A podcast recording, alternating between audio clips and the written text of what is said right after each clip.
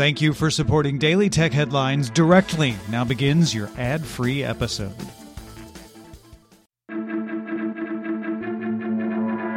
These are the Daily Tech Headlines for Monday, March twenty-fifth, twenty nineteen. I'm Rich Straffolino. The Wall Street Journal reports that Nintendo is readying two new Switch consoles that may be available in twenty nineteen, according to anonymous parts supplier and software developer sources. One will be targeted at avid video gamers, but still less powerful than the P S four Pro or Xbox One X. The other will be a cheaper model that will lose features like vibration that Nintendo reportedly hopes will be a successor to the three D S. The report claims both will be announced at E three and possibly released in time for the holiday shopping season. Motherboard reported that Kaspersky Labs found malicious actors had compromised a server for a software update tool from ASUS, causing the company to install a malicious backdoor to thousands of computers over five months in twenty eighteen. Dubbed Shadowhammer, the file appeared as a signed update from ASUS, and researchers estimated it hit roughly five hundred thousand machines, although it appears that only about six hundred were specifically targeted via MAC addresses. When downloaded, the malware would compare the MAC address to a hash list of values. If it found a match, it would call back to a fake ASUS support site and download a second stage backdoor. Kaspersky says the group behind the attack seems to be the same that compromised the tool CCleaner back in twenty seventeen. The chat app Telegram added the ability for users to delete any messages in one-to-one or group chats. This would affect all threads and inboxes in messages where it was sent, effectively wiping all trace of the communication. The feature is available on version five point five of the app.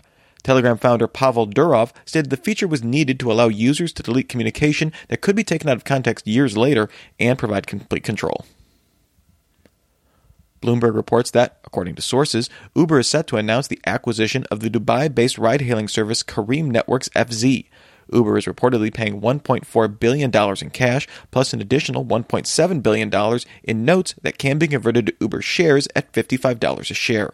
Careem operates in ninety cities across fifteen countries, offering food and package deliveries, bus services, and scheduled rides with a network of over a million drivers. It was valued at around one billion dollars as of a late twenty sixteen funding round. And sources have also told Bloomberg that YouTube canceled plans for high-end dramas and comedies as part of a general pullback from paid original streaming content. The shift will mean that all content on YouTube will eventually stream for free with ad support, although release strategies for existing content is still undetermined. The U S Supreme Court rejected an appeal by Zappos to throw out a class-action lawsuit brought by users affected by a twenty twelve data breach. Zappos has argued that only those customers whose stolen data was used maliciously have grounds to sue.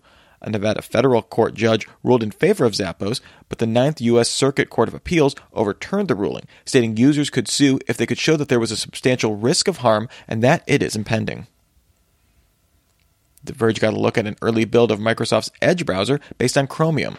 The build allows for an import of settings from Chrome, supports read-aloud accessibility, features a dark mode via a testing flag, and support for extensions from the Chrome Web Store.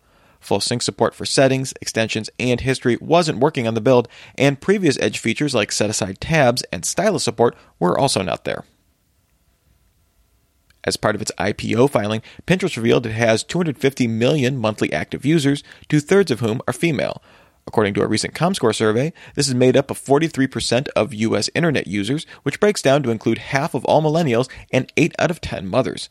Average revenue per U S user was up forty-seven percent on the year to nine dollars and four cents, while international A R P U increased twenty-two percent to twenty-five cents. And finally, as part of an ad deal between Samsung and N B C Universal, the March twenty-fifth episode of The Tonight Show will be shot on a Galaxy S ten Plus. The episode will feature segments done around New York City rather than the traditional studio setup. The deal will also see S ten placement on The Today Show, Telemundo's La Voz, and the e-Snapchat show, The Rundown. Remember, for more discussion of the tech news of the day, subscribe to the Daily Tech News Show at daily tech news show dot com. You can find show notes there and links to all the headlines as well. Thanks for listening. We'll talk to you next time. And from all of us here at Daily Tech Headlines, remember, have a super sparkly day.